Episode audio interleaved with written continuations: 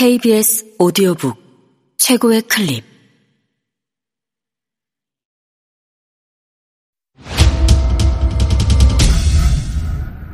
KBS 오디오북.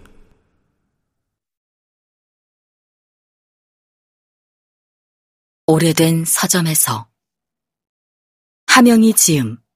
성우 김봄 읽음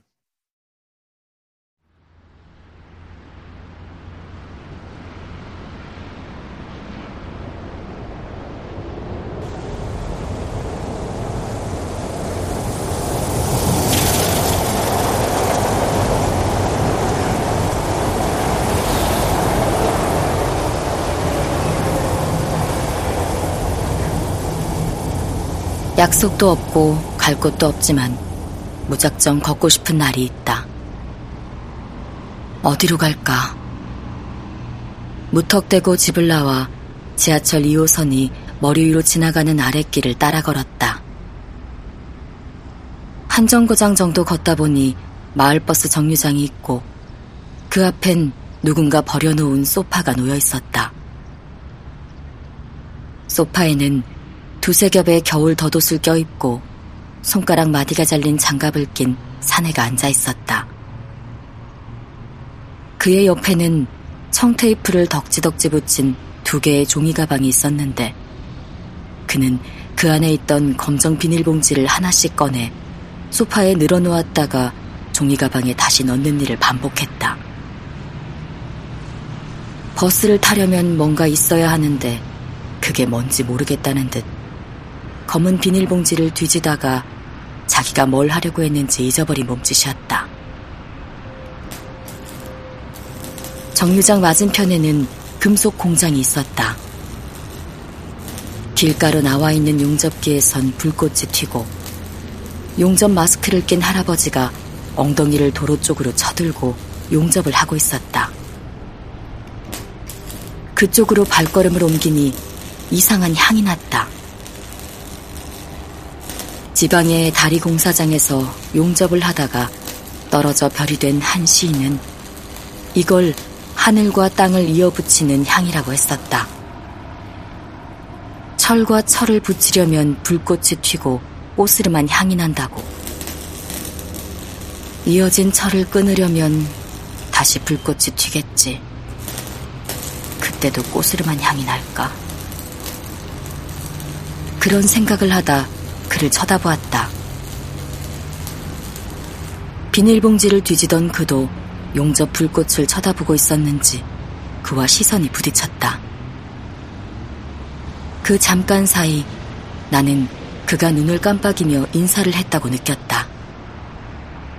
나도 모르게 그를 향해 담례하듯 목을 까닥하며 움직였다. 그는 아무 일 없었던 것처럼 하던 일, 비닐봉지를 꺼내고 도로 넣는 일로 돌아갔다. 혼자 머쓱해져서 빠른 걸음으로 전철역 구간을 빠져나와 청계천과 중랑천이 만나 한강으로 이어지는 길로 향했다. 그래, 여기 유한양행이 있었지.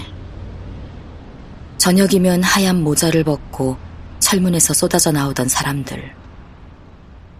그 길엔 밥집이 많았고 밥집 앞에서는 저녁불이 켜지는 포장마차가 양옆으로 늘어서 있었어. 포장마차가 끝나는 곳에 골목을 끼고 돌면 키가 큰 쥐똥나무가 있었는데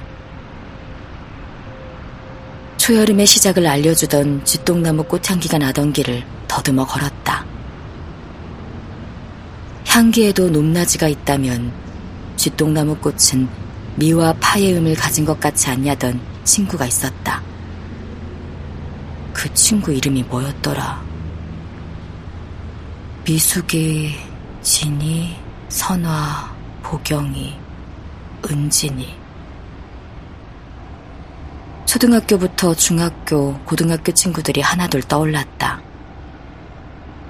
여름이 지나갈 땐 쥐똥 같은 까만 열매가 열렸었는데. 맞아. 은진이. 얼굴이 까맣고 수학을 잘하던 중학교 때 친구. 은진이는 그 까만 열매에 빨간색 물감을 칠하기도 했어. 왜 색칠을 하냐고 했더니 까만 열매가 싫다고 했던가. 은진이네 집이 여기 어디였을 텐데. 쥐똥나무가 없으니 포장마차가 늘어서 있던 길 끝까지 가도 은진이네 집을 찾을 수가 없었다. 골목을 지나 누런 겨울 풀들이 넘어진 공터 앞에서 서성였다. 내가 살던 집은 앞뒤로 열두 가구 셋방에 붙어 있던 무허가 판잣집이었는데, 열두 개의 방은 공터가 되어 공원이 들어설 예정이라는 팻말이 꽂혀 있었다. 공터에는 버려진 냉장고가 쓰레기를 담고 있고, 급하게 떠난 건지 넘어진 책장과 프라이팬, 숟가락들이 흙에 박혀 있었다.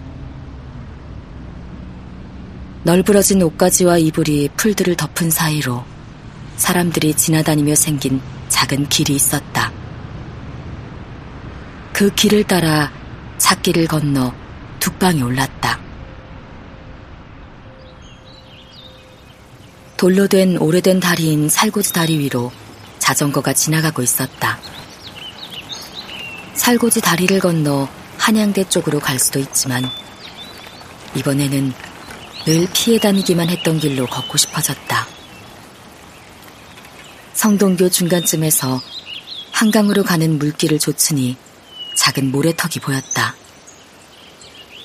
모래턱에 쪼르르 앉아있던 새들이 물길을 거슬러 날아올랐고 다리 반대편에서는 누군가 걸어왔다. 나는 내 앞에 침을 퇴하고 뱉었다. 지나가던 사람이 나를 위아래로 훑어보고는 자기도 침을 뱉고 가던 길로 걸어갔다.